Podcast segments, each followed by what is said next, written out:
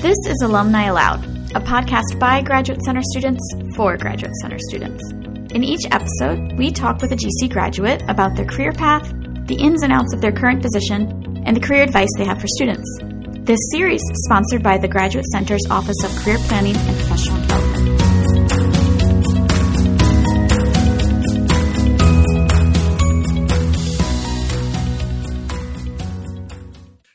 Welcome to another edition of Alumni Aloud. We are here with Aaron Eisenberg, who is a uh, project manager at the Rosa Luxemburg Foundation. Thank you so much for joining us, Aaron.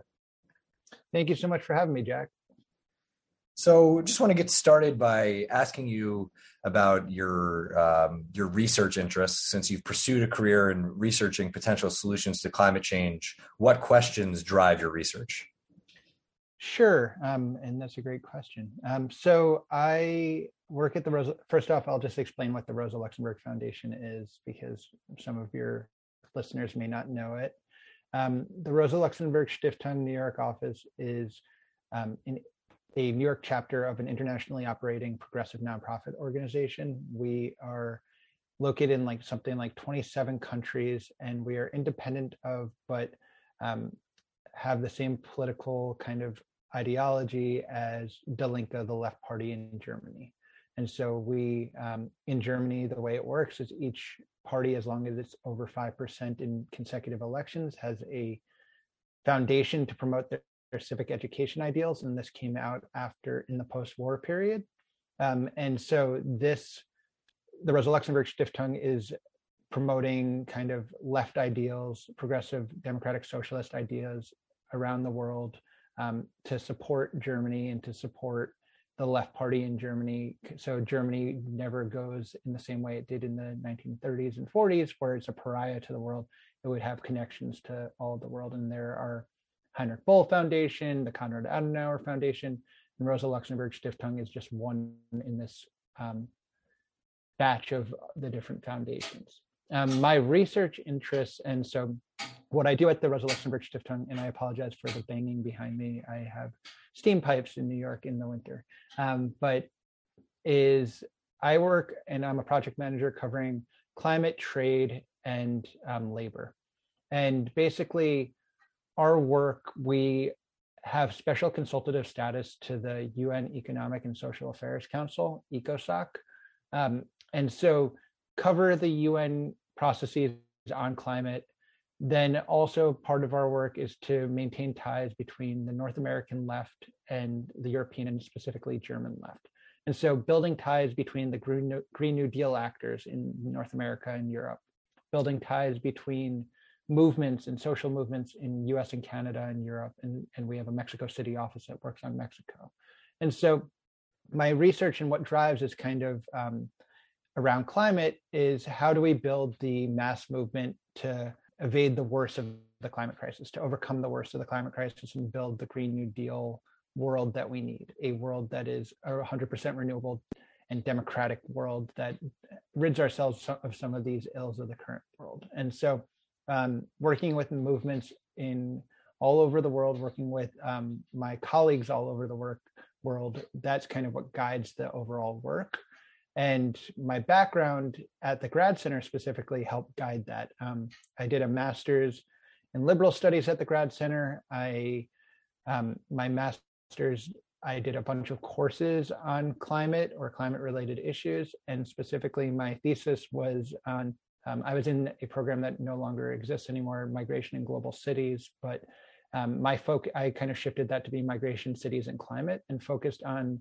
um, the green transformation and what that looks like around the world and specifically focusing on Southeast Asia and the Mekong River de- Delta. So you're just hitting on how you you're working for an institution that is committed to an internationalist and democratic vision to uh, confronting many of the issues of today, such as climate change, which threatened uh, you know humanity as a whole. When did you first make the decision to pursue working at a nonprofit institution for civic education? And what steps did you take along the path to end up at Rosa Luxemburg Foundation?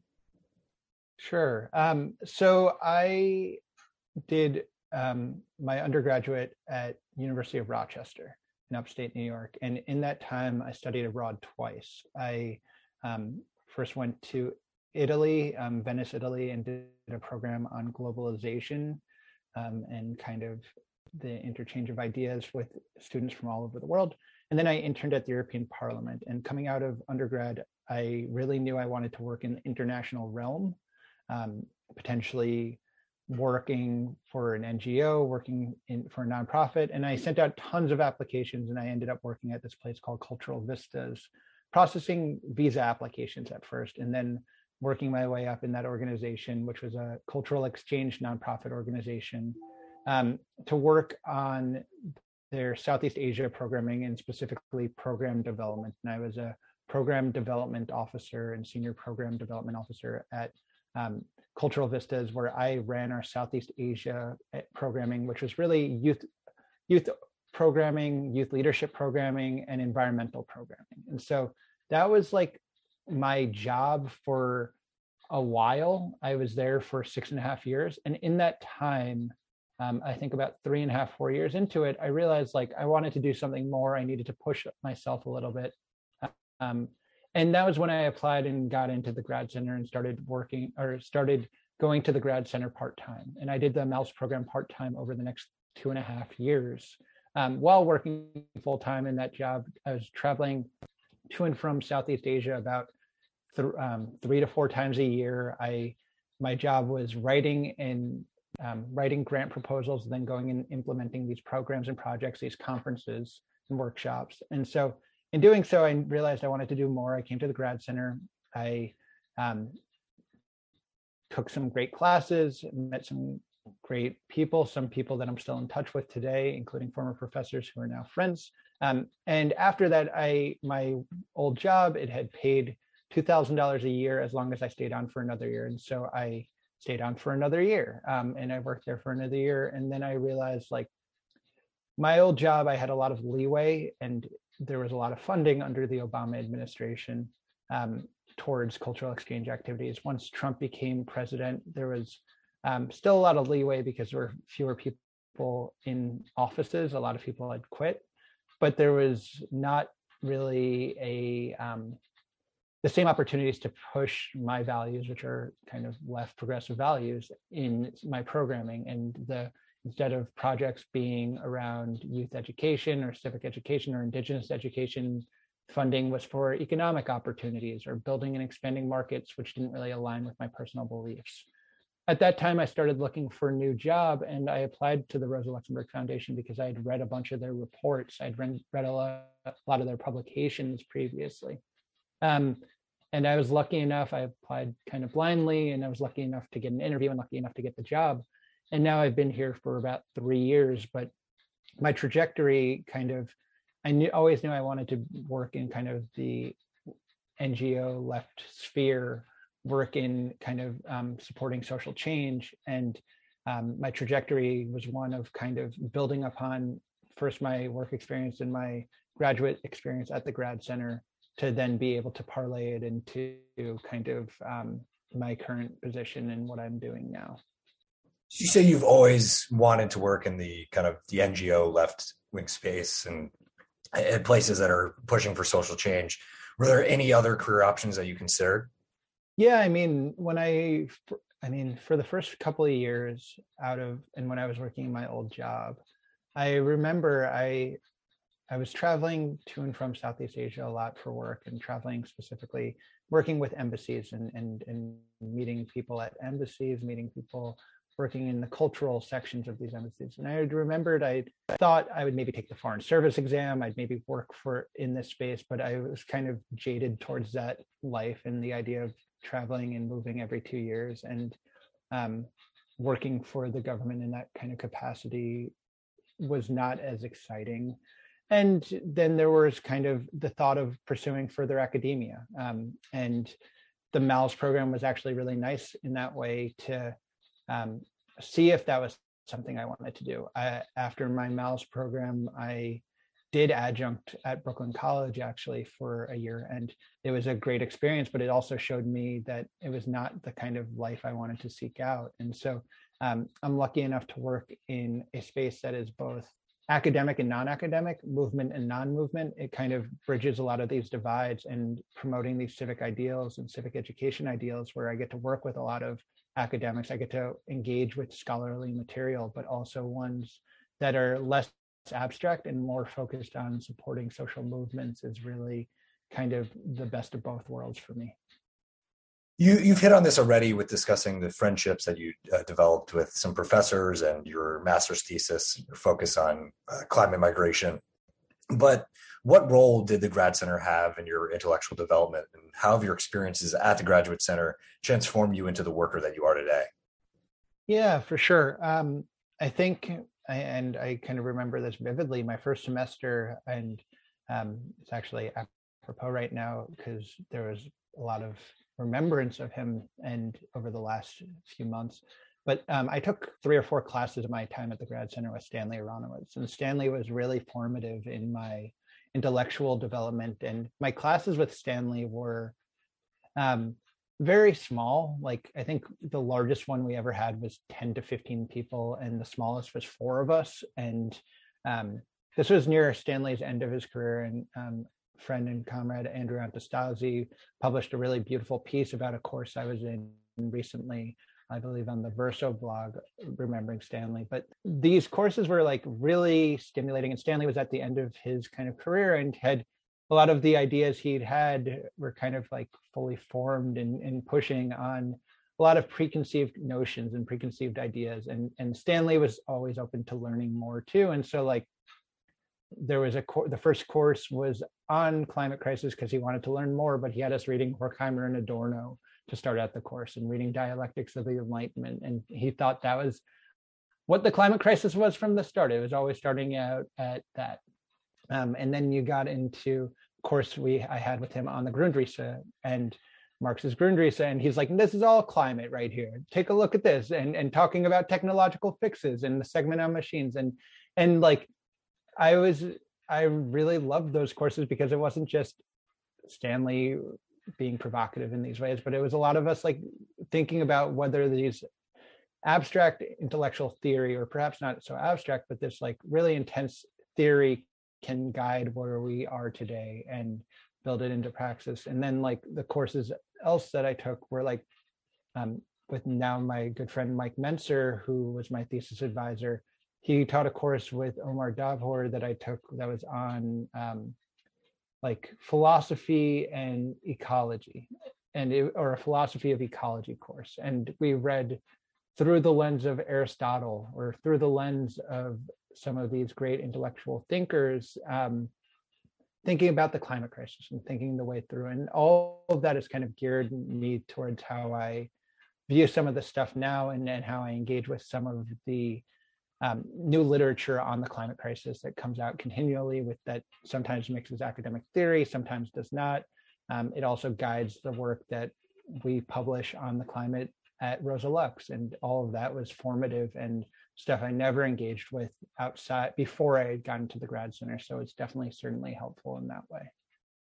Yeah, I think you mentioned what's so special about the, the graduate center and that it's a place where you know people who are coming there to deal with practical issues on the ground and something that's a massive practical issue like climate change and how it ties into to labor um, and more broadly migration, how that relates to grand philosophical ideas, how you can approach that through the lens of someone like Marx or other philosophical thinkers.